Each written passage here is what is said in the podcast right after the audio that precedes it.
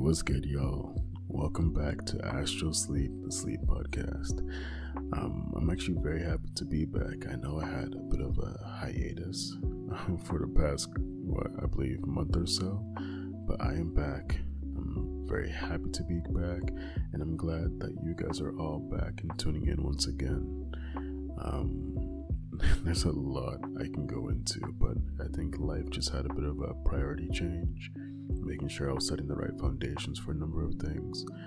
And then it just, everything just kind of pointed towards, you know, back to the sleep podcast. And I'm looking forward to, you know, what's in store. All right. Well, I have a wonderful story for you guys. Uh, I hope you guys enjoy it. This is a creepy pasta. Now, to be very honest with you, this story does not feel like it's meant to scare you, does not feel like something um, that's supposed to invoke fear or terror. So I'm actually going to uh, categorize this as more of a, a positive story. Yeah, more of a positive story. The title of the story is How I Became a God by Britton RT. The story is actually found on the No Sleep page of Reddit um, where I find a lot of amazing stories. So I'll be definitely making like a stockpile to read from there. Um, but if any of y'all, any one of you, know some amazing websites where I want to find stories of more of the positive, you know, uplifting kind of feel, that'd be fantastic. Um, I struggle to find stories that are like monologues um, with a lot of description uh, and those are the ones I enjoy the most. I truly do enjoy those the most. Um, but I I will be more open to dialogue as well, and we'll see how it goes together. All right. Well, without further ado, let's get into it.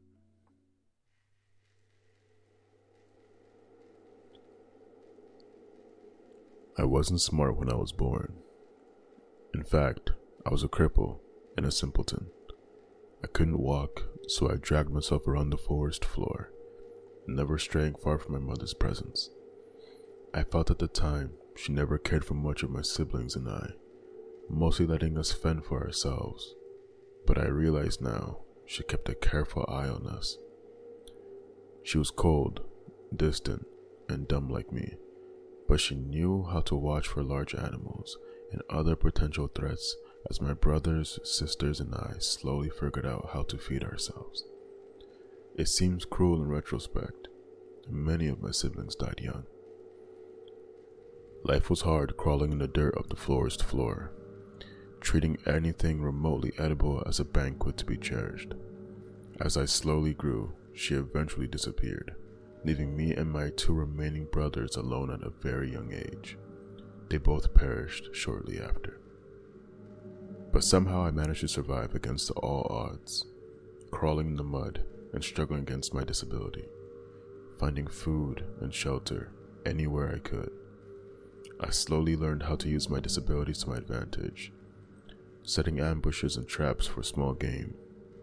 But I was still fundamentally an idiot, and no matter how clever I thought I was back then, failure was common and life continued to be difficult. Surviving in the jungle while mentally disabled and handicapped was mostly a factor of sheer luck, though at the time I thought to myself to be quite adept. I never stayed in one place for long, and I moved very slowly but carefully.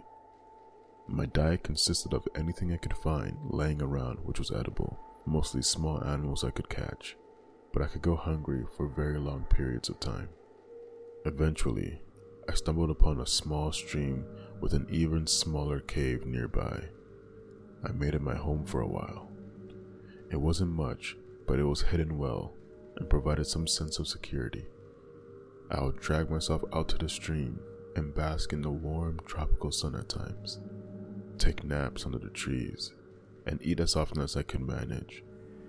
Those were simple pleasures in life back then. Predators were always a threat, and being crippled running was not an option. So I learned to hide. I learned to read my environment. I learned when to be loud and when to be quiet. And against all odds, I somehow survived. Once again, in retrospect, I mistook luck for cleverness. And that would have been my entire life, up until I starved or finally ran out of luck. But that is where my story really begins, where it should have ended. I was crawling along the forest floor, searching for something, anything to eat. It had been many days and I had a furious hunger. All I knew how to do was hobble around, crawling and dragging myself through the jungle, looking for scraps and small animals I could ambush on the ground. I had just put myself through a small bush when I saw it. The jaguar was low to the ground, in a pouncing position. On any other day, I might have become its meal then and there, but I was focused on something else. I remained absolutely still, barely even breathing, hoping not to draw its attention. It crouched down even further, clearly preparing to strike.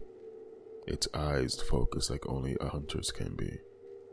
I dared a quick glance at its target, and what I saw was the most unusual bird, giant and dangerous in its own right, bright and colorful, and nearly the size of the jaguar itself. It was a rainbow of feathers and a crown of plumage on its head. Of course, at the time, I didn't realize how unusual that creature was. All I knew was that this jaguar was going to try and take down the giant avian at any moment. And it did. Tried to, at least. The bird took flight the moment the jaguar leapt, and it soared into the canopy, with the cat pursuing. I remained still for some time to see if it would return, but eventually eased out into the small clearing. There wasn't much of an interest, so I wiggled up to the small hill where the bird had been resting on, only to find, when I reached the top, that in fact it was a giant bird's nest, and to my delight, resting inside were three very large eggs of unusual color. Of course, I ate them all, right then and there, and then dragged myself back to my usual resting spot. Sleeping with a full belly was always its own reward. But that was when things started to change. Over the next few days, I started to notice things I hadn't been aware of before. Small things at first. Observations about my surroundings that I hadn't noticed before.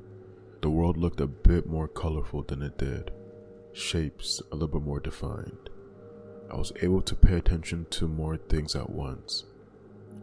As days turned into weeks, I started to realize I could make plans that were much more sophisticated than just waiting silently for something to run by so I could grab it or looking for scraps laying around. I started to devise clever traps using rocks and other features of my environment to help me catch my food, choosing my resting locations in places where bushes and leaves would ensure I could hear predators on the ground.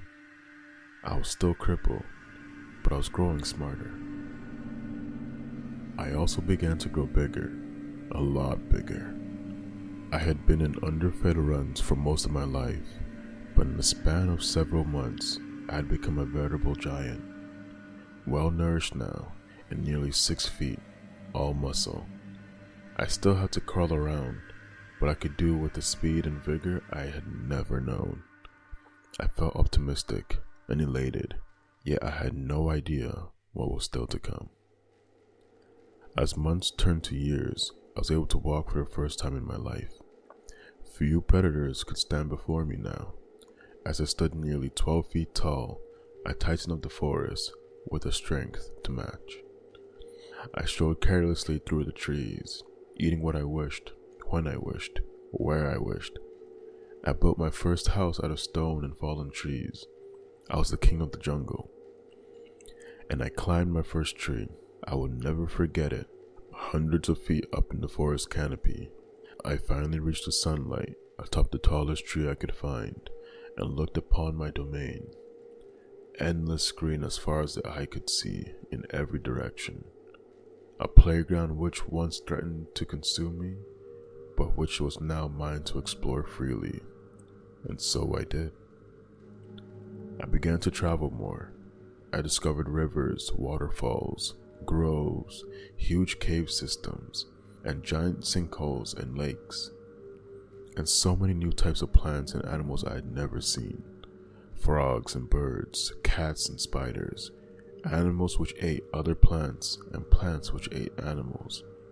Over time, I took a special love of watching the tree monkeys, as they were the only other animal which seemed to express an intelligence like my own.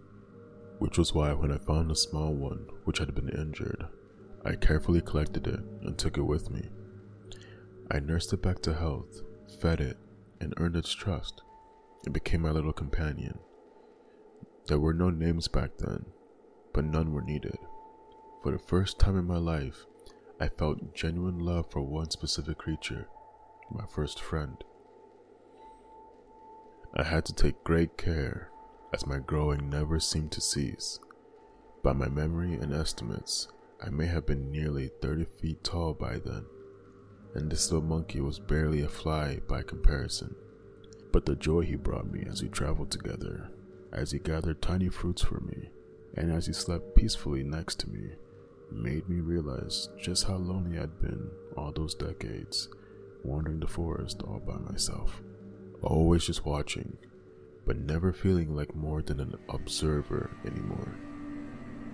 When he finally died peacefully of old age, I was of course heartbroken I knew it was coming. I had seen how he slowly weakened and deteriorated. While I seemed to defy the years and continue to grow, time shifted the world around me. Landscapes slowly changed, rivers altered, animals came and went. After he died, I retreated back to the more observational phase of my life again, mostly wandering the forest and indulging in the sights and sounds around me. I don't know how long I spent like that before they found me. Other monkeys, but these were ones even more like me. They were extremely clever. They made noises at each other in rapid and consistent manners. They used tools like me, maybe even more clever than the ones I had devised. And of course, they were terrified of me.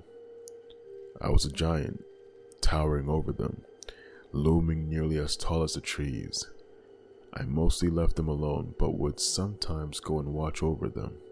They built strange houses out of sticks and leaves, not too dissimilar to the one I had built out of rocks before I no longer had the need for such a thing. They even appeared to be able to wield fire, and it lit up the night in ways that I had only seen from the thunders of an angry sky. As time went on, more and more of them would come and visit me, and I slowly gained their trust even if their caution and fear never fully passed. I learned over time what their noises meant, and after some effort on my part, we were able to communicate quite well. They would often come to me and ask questions about the area, good hunting grounds, water sources, places to make a new village. After all, I had been almost everywhere. One day, some of them started leaving strange carvings in stone around where I slept. I asked one of them about the artifacts, a youngling who had come to ask for my help removing a mighty tree which had threatened to fall on his hut. He told me that they were left as offerings so that I might bless them with good fortune. He told me how their lives are hard and short, and then told me that a god such as myself could surely make their lives better. That was the first time I had ever encountered the concept of a god. I had taken a liking to these little ones, so I had already been aiding them with my knowledge whenever they would ask for it. But he was right. I could do more, much more. I remember the look of terror on many of the little people's faces as I towered over their village Perhaps they were expecting some wrath for a perceived sight. I can't know, but I quickly made it clear I was there to help by removing the offending tree and setting it out of harm's way. Our relationship expanded quickly over the next few years, and they devised great and clever projects which took advantage of my size and relative strength. In those years, we accomplished in days what would have taken them decades on their own, were it even possible at all. We even replaced the village huts with a more durable collective structure, stones stacked so tall that they dwarfed the trees around them. The giant pile of boulders was carefully stacked to create living spaces to spare, a crude pyramid of sorts, I would later come to realize. Things went on for a while, and I took a very active role in the lives of my new friends. It reminded me of my old monkey friend from long ago, except this time there were many, and I could speak to them and share my thoughts and feelings. It was an exhilarating time for me, and we accomplished much. We dug trenches to allow water to reach areas where they could cultivate crops. We studied the stars together and speculated on the mysteries of the forest and the world.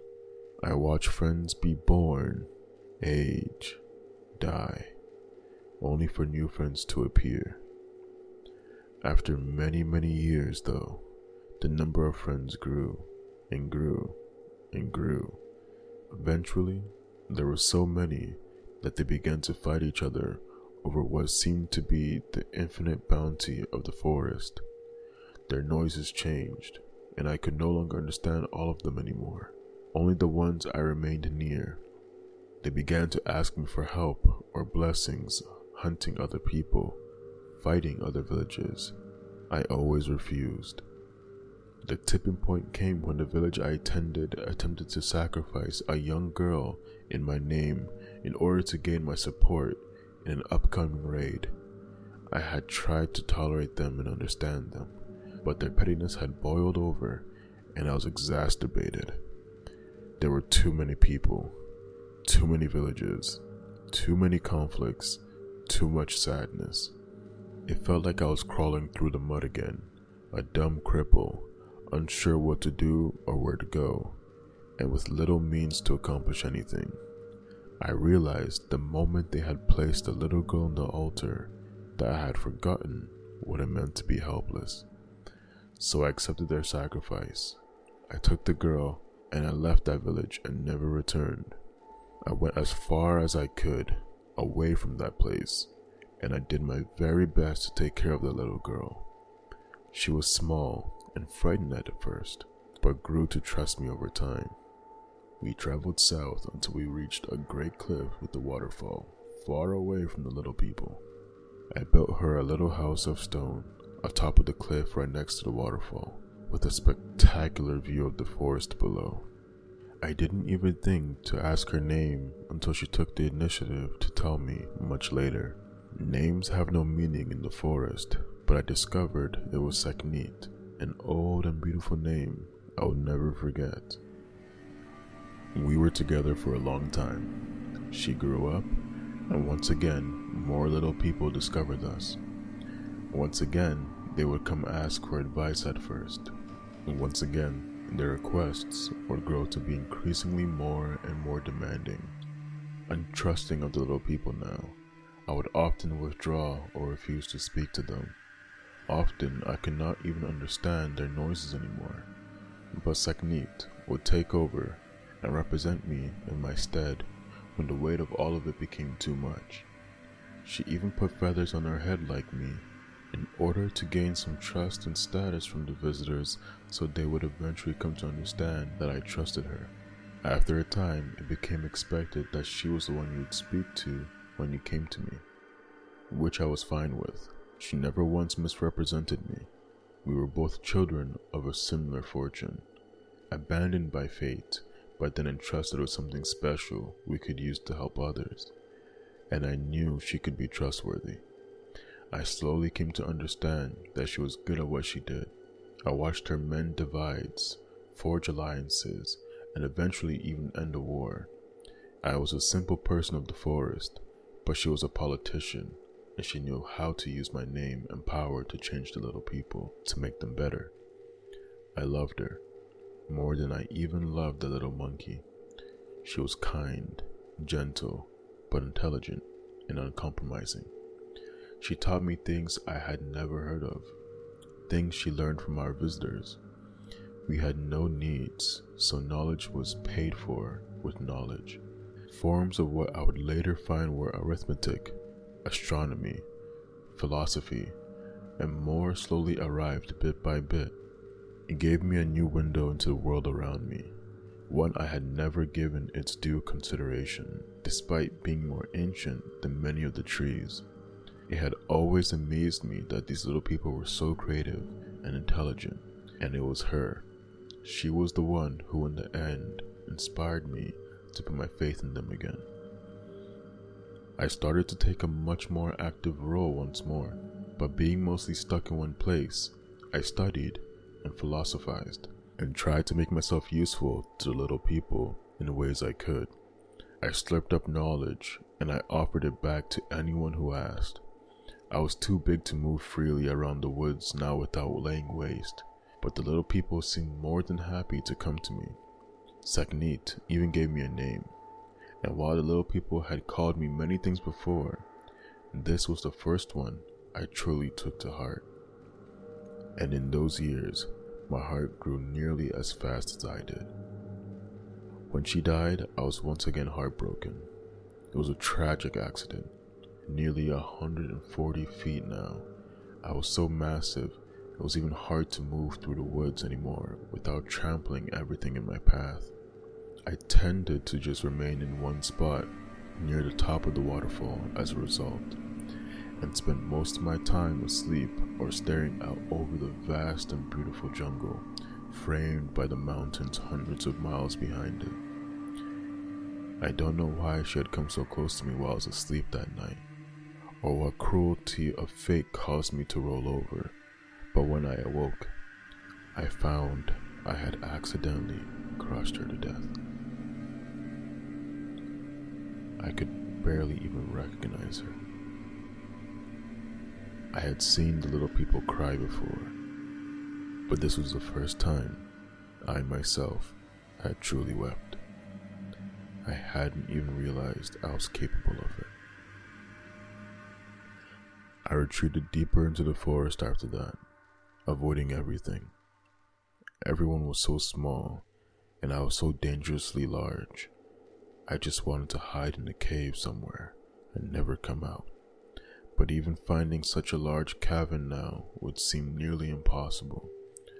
As was so often the case in my life, I do not know how much time passed, probably ages, but eventually, the little people found me again, as they always did. But this time it was different. They remembered my name. They brought me food and gifts. They once again asked for my knowledge and my help to save and improve their lives. I enjoyed their company despite my distrust, apathy, and depression.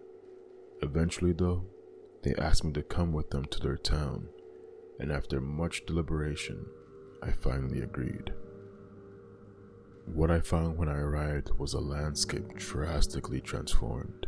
The massive destruction of a forest replaced by farmland and a great city made of stacked stone, much like the one I had made so long ago, but much more refined and massive, and the number of little people was uncountable. The forest devastation was so great that I could not even see the trees on the other side of the city. I just stood there, towering over everything, and I felt horror ripple through me, from my head to my toes. I felt as though this was somehow all my fault. I should have known this would happen. I should have never helped the little people, for they were so smart that the forest itself had become their prey. Or maybe I should have helped them more, taught them better to be stewards of the forest, not destroyers of it. I immediately left without a word, back the way I came. They followed me, yelling and crying my name for some while, before eventually giving up and returning to their desolation of a home. I went further south, far further south. I dreamed about that bird from so long ago. Was it the last of its kind? What destruction had I myself wrought on it or its species when I ate its eggs?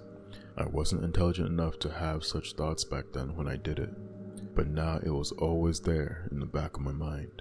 How easy it truly is to destroy something beautiful out of sheer ignorance. I finally found a new cave, my cave, large enough for me to fit in snugly, and I went to sleep. As always, I do not know for how long, ages most likely, and once again, I was awoken by the little people. They hadn't changed much by my perception, but their noises were new. It took some time for me to understand them again, but once I did, they told me of how things were. An empire, they said, greater than any before, and cities of stone which fed and housed vast numbers of little people. I could only barely imagine how so many of them could survive on the fruits of the forest. But they told me they no longer needed the forest. They claimed to have tamed the wilds. I remember at one point asking one of their supposed wise men what had happened to the old little people who I had once seen doing the same thing. He told me their cities had been abandoned long ago and they retreated back into the forest. This gave me hope, and I believed that in time they would return to the forest. I did not tell him my thoughts though, I simply sent him away.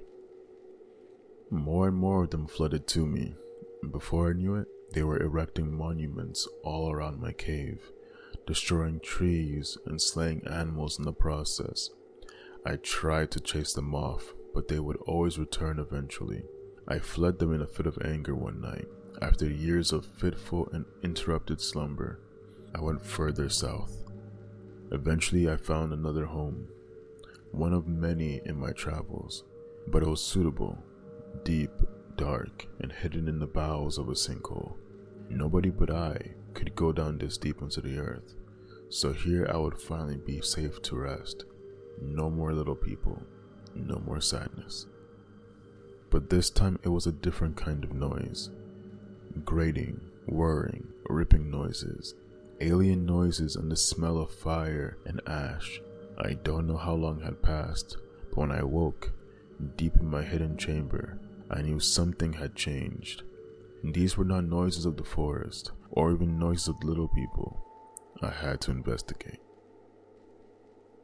When I peeked from my cave, I stood up and looked over the trees to see smoke filling the air and huge swaths of forest completely burned to the ground.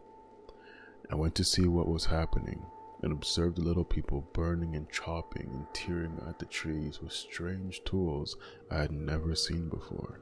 Noisy tools, violent tools. Some of them spotted me, and it wasn't long before they were screaming and fleeing in mass. I couldn't understand. There were no crops here, no city. Why were they destroying the forest, burning it to the ground even? not even using the wood from the trees as they used to do. I walked through the devastation and saw it stretch out seemingly forever. In the distance, I saw strange buildings, very different from the stone and thatch ones I was familiar with, and vast herds of unusual animals I had never encountered before. The forest had turned to grassland at the hands of the little people. I stood watch over the area for a few years, fighting off those who dared trespass. I wandered around and patrolled, destroying the infrastructure the little people used to attack the forest whenever I found it. I took care never to hurt any of them, and it wasn't hard as they always fled in my presence. I became cold hearted though, and felt the little people were a plague, a disease I had allowed to fester.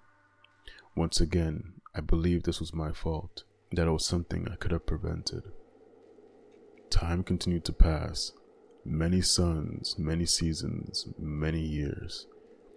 I remember one day I saw a strange bird flying overhead. I know now it was an aeroplane, but at the time, it reminded me of the bird from when I was just a young cripple. Giant and majestic, beautiful bird. I tried to follow it, but it was far too fast, and I watched it disappear over the mountains. I remember wondering what new lands the bird would discover over there. Maybe ones without the little people. No matter how much I tried, though, I couldn't stop the destruction. Always small groups, simple tools, and a lot of fire. I could not be everywhere at once. I felt despair. Time passed, but an old man found me one day and spoke to me in new and unusual noises. At first, I ignored him, but he persisted and slept nearby every night, refusing to leave. He would come every day and make the same noises at me. He seemed harmless, and I felt lonely. So, on a whim, I decided to let him stay for a while so that he might teach me the new noises. We were eventually able to speak more clearly. He gave me his name, Fabio, and he was also born in the forest.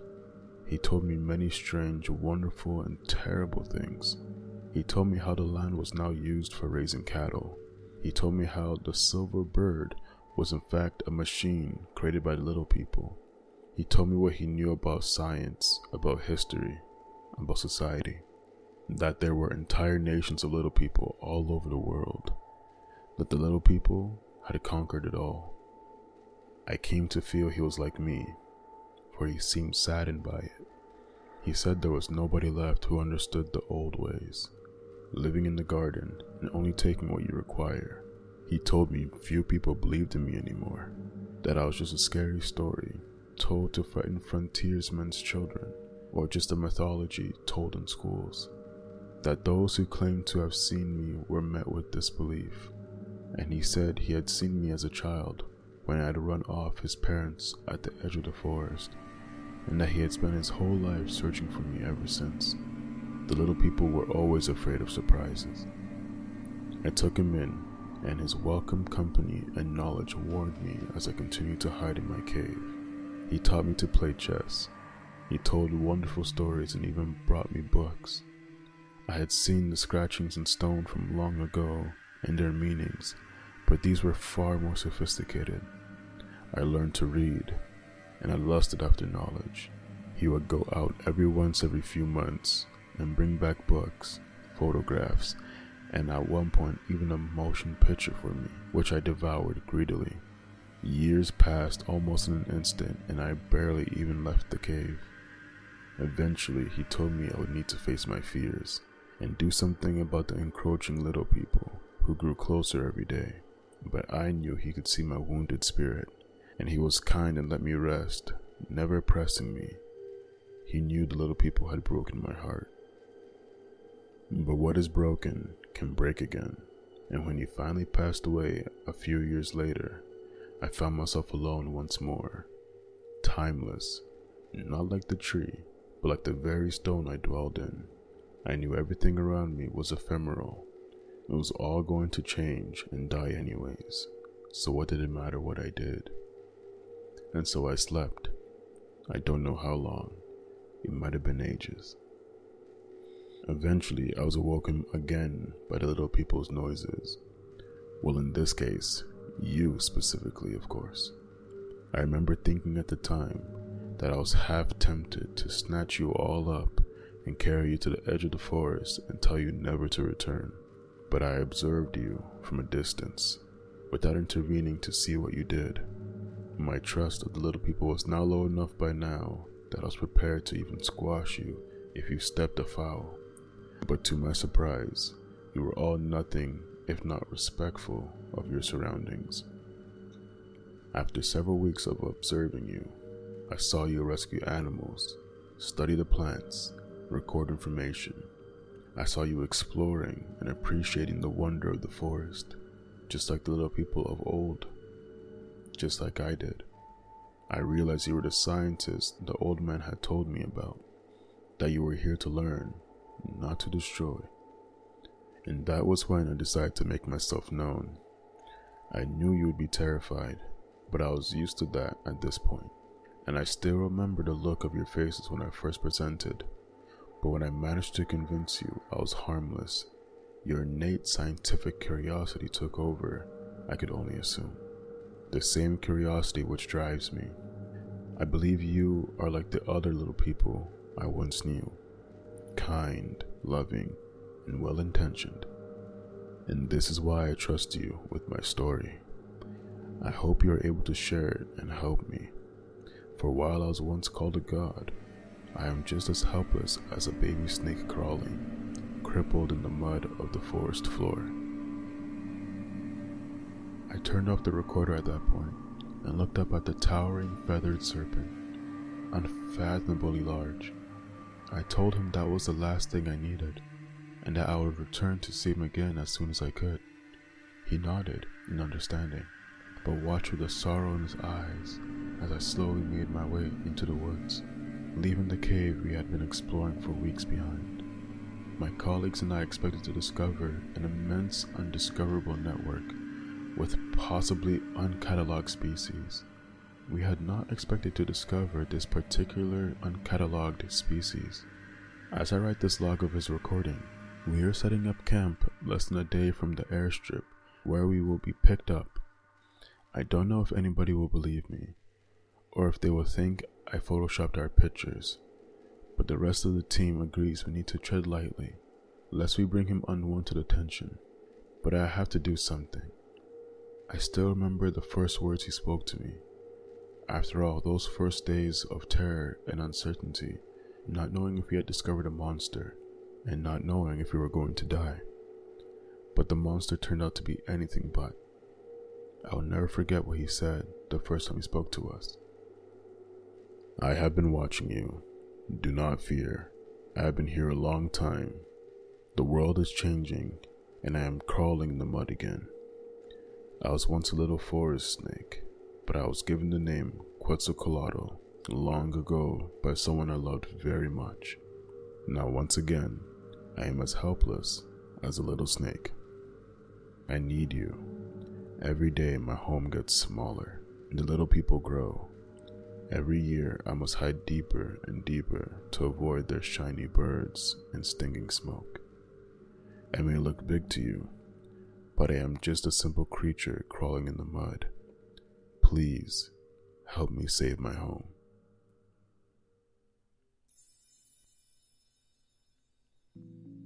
And that was How I Became a God by Britton RT. Alright, well, I really hope you guys enjoyed that story. Um, going through that story, there was a main takeaway I got from it, which was having the power to influence and influencing correctly.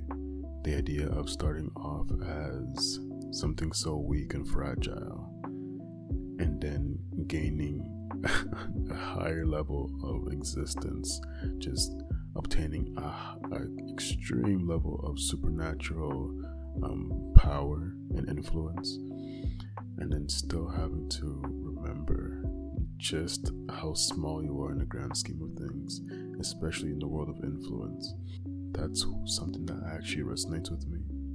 Not in the terms of being a god, no, um, but more in the fact of I really want to have a strong influence on people. Um, in a grand scheme of things, it's very small, but with the helping hands of people like you, of family and friends, um, I can reach, you know, anyone, and I can make a stronger influence. And a lot of my goals involve having an influence on others and granting opportunities for others that they wouldn't necessarily have. Alright. Once again, I hope you guys enjoyed that. Tune in again next time. And with that being said, I'll let you guys go. Sleep well.